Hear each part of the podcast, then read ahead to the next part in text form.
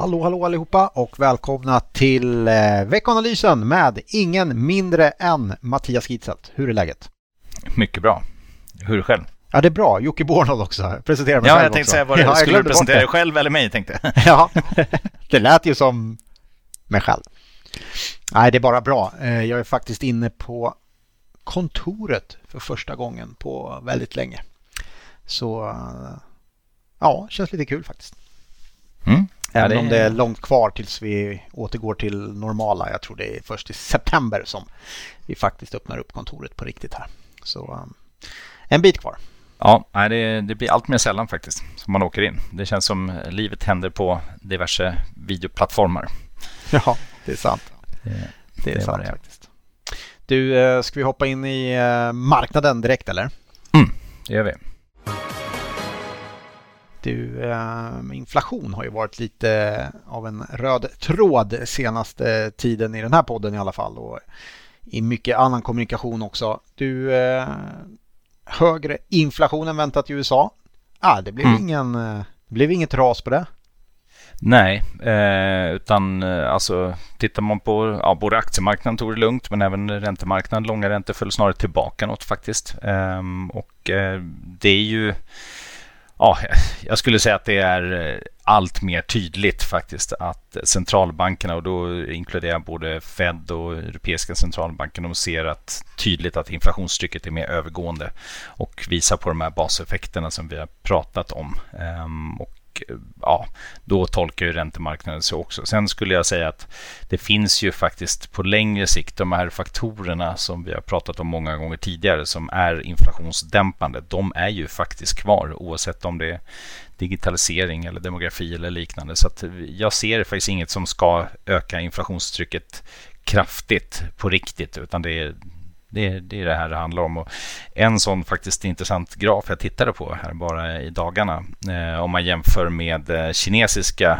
stimulanser eller snarare kreditstimulanser eh, ja, stimulanser i Kina. De är ju faktiskt på väg ner ordentligt. Och tittar man historiskt mot amerikansk tioårig ränta så är det ju ett ganska kraftigt samband om man då skjuter fram där ett år tiden. Det vill säga man ser hur det, hur det blir efter ett år efter att man minskar på stimulanserna så ser man också att räntorna faktiskt snarare backar ordentligt.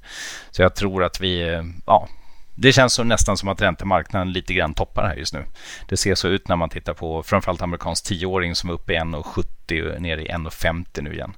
Eh, blir inte alltför orolig för det faktiskt. Och eh, det som är positivt med det här är ju att det är Ja, det gynnar ju börsen och det gynnar eh, tillväxtinriktade bolag igen som tidigare. Och det, ja, det känns som eh, lite roligt faktiskt. Grymt ju.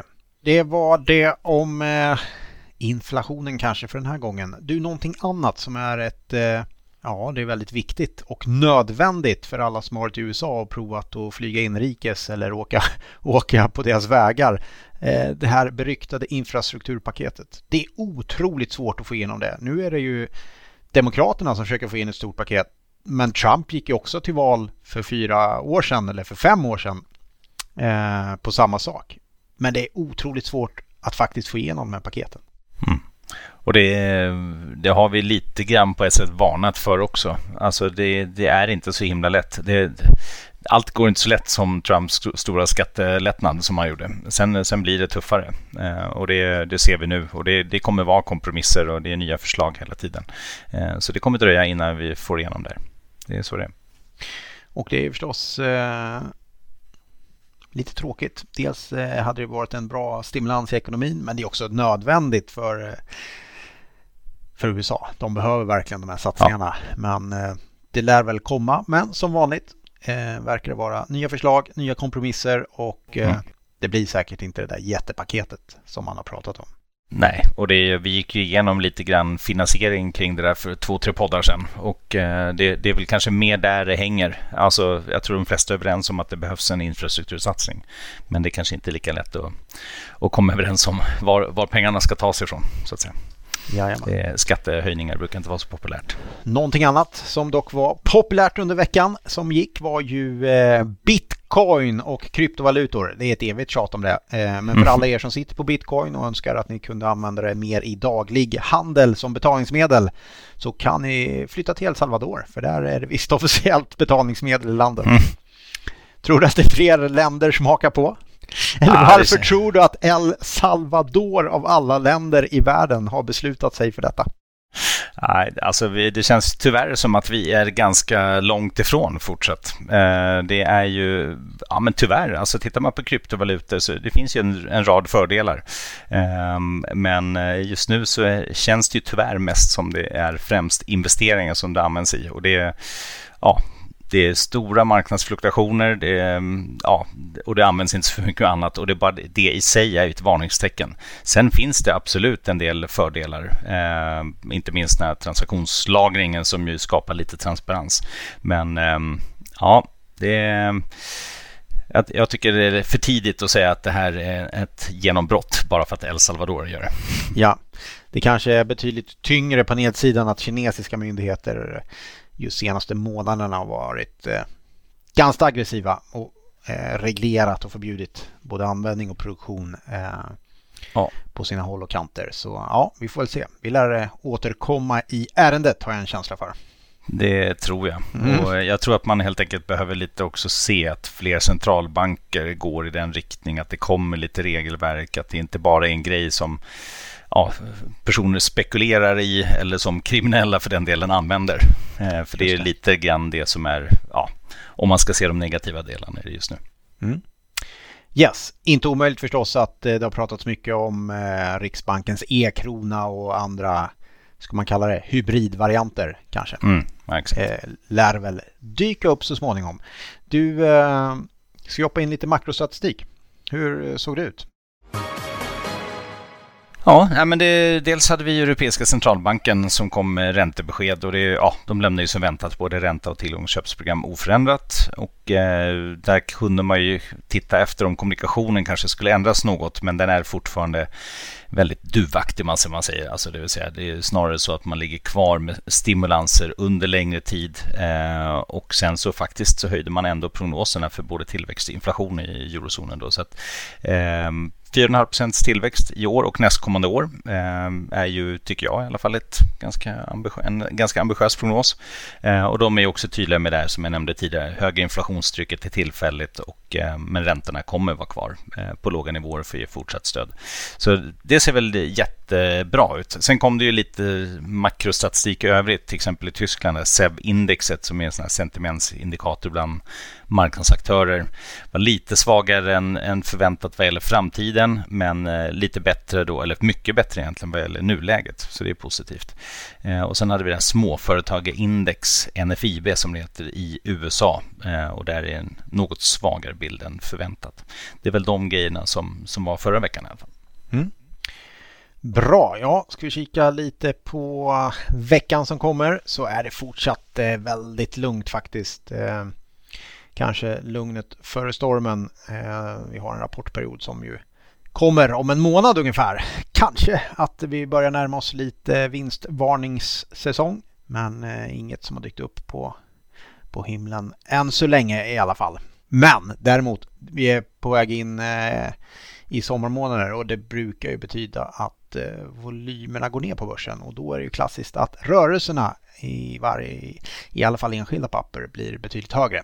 Eh, det ska man kanske ha med sig inför rapportsäsongen här att det eh, kan bli rejäla svängningar och lite extra stora sådana när det är sommar och eh, börsmäklarna har gått på semester. Ja, absolut. Det brukar ju alltid det var så. Det är också säsongsmässigt. Det är ju en svagare period. Um, och sen kom ju till att värderingarna är ju relativt höga. Då blir det också en lite större känslighet kan man säga. Det vill säga det, det, kan gå ner utan att det nödvändigtvis påverkas av eller att det är föranlett av eh, vinstrevidering eller liknande. Och tittar vi på värderingarna så är de ju, ja, visst är de höga, alltså de är högre överallt i de flesta regionerna än både 5 och 10 årssnittet. Men ändå om man vill hitta något positivt så eh, strax efter årsskiftet i år så ja, då var ju faktiskt P talet högre så vinsterna vinstprognoserna kommer ju upp ordentligt. Mm. Så att, eh, ja, jag inte oroad för värderingar på något sätt och framförallt om man tar det i relation till ränteläget så tycker jag inte alls att det är något konstigt vad gäller värdering. I alla fall inte om man tittar liksom brett globalt eller i olika regioner eller sektorer. Ingenting som så direkt sticker ut. Där är kanske är lite mer ansträngt är om man tittar på, på vissa onoterade marknader kanske, om man tittar på vissa IPOer som kommer in. Um, och då är det i och för sig, tycker jag, fortfarande väldigt högkvalitativa bolag, så de ska nog ha en hög värdering. Men, men visst sticker sådana här klassiska vinstmultiplar och sånt ut lite grann där jämfört med vad man är van vid från, från reglerade marknader. Yes, men att P-talen eh, sjunker så sakta här under året tyder väl ändå på att bolagen faktiskt växer i den där kostymen som mm. vi tyckte kanske var lite för stor för ett tag sedan. Um, och det, det är ju klart positivt. Mm.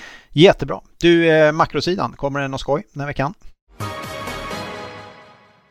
Ja, det viktigaste skulle jag säga är detaljhandeln i USA. Eh, det är ju där vi behöver få fortsatt stöd i konsumtionen och där väntas det faktiskt en, eh, en liten tillbakagång eh, från förra månaden. Den är viktig att den inte den blir för svag. Och sen så har vi då industriproduktion. Det kommer för Eh, ja, både i eurozonen och jag tror även i, i USA. Eh, och sen så har vi då räntebesked från Fed och det blir ju självklart intressant. Eh, där har vi ju då en oförändrad styrränta i förväntansbilden men det är ju som tidigare kommunikationen av ekonomisk situation.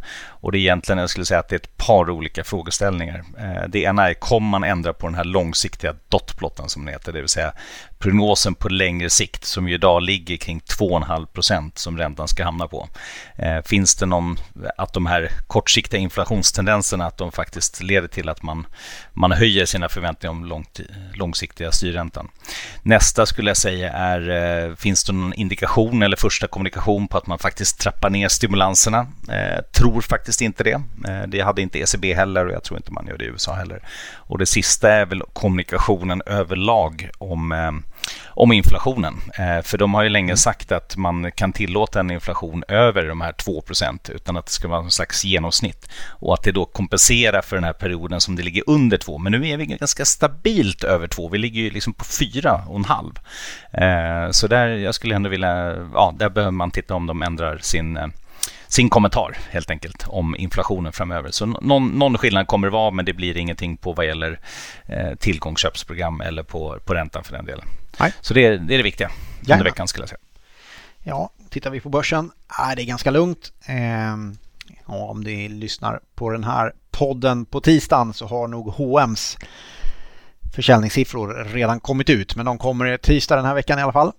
Torsdag har vi Skistar som kommer med rapport och då ska man ju med sig att förra året som man jämför sig med så, så stängde man ju för påsken både i i Norge och i Sverige. Så det är väl ett ganska svagt jämförelsetal där eh, kan man ha med i minnet då. Mm. Men annars ser det väldigt lugnt ut faktiskt. Så att eh, kan njuta av solen tror jag helt enkelt. Låter skönt. Mm. Du, någonting annat som eh, du tycker man, man ska ha med sig innan vi stänger podden för idag? Nej, det tycker jag inte egentligen. Alltså förra veckan var väl överlag inga jätterörelser. Det som är det tycker jag som sticker ut, och det har vi redan pratat om, är ju långräntorna som faktiskt föll ganska ordentligt. Annars så lugna marknader och eh, ja, allt annat lika så ser det ju det positivt ut med fallande räntor för, för risktillgångar. Då. Så att, ja, ser bra ut. Koppan är faktiskt över 10 000 dollar. Det är, ja. Där är upp 30 procent i år. Det, mm. det börjar ju faktiskt sticka ut. Så råvarupriser fortfarande ja, stigande överlag hela förra veckan. Alla är i princip upp senaste tre månaderna och i år är de upp mellan ja, 10 och 40-50 procent någonstans. Mm. Så det är bra tryck i råvaror. Bra. Du, eh, då stänger vi butiken för idag va? Det gör vi. Jajamän, ha det gott allihopa. Hej hej. Hej. Så var ni era kära mödrar och var ni era fäder med. Därför partypatrullen och kräver det. Och våga inte stå där stilla med benet på väggen, stå där och chilla. Då kommer discosnuten bötfälla dig, då får du piss på truten.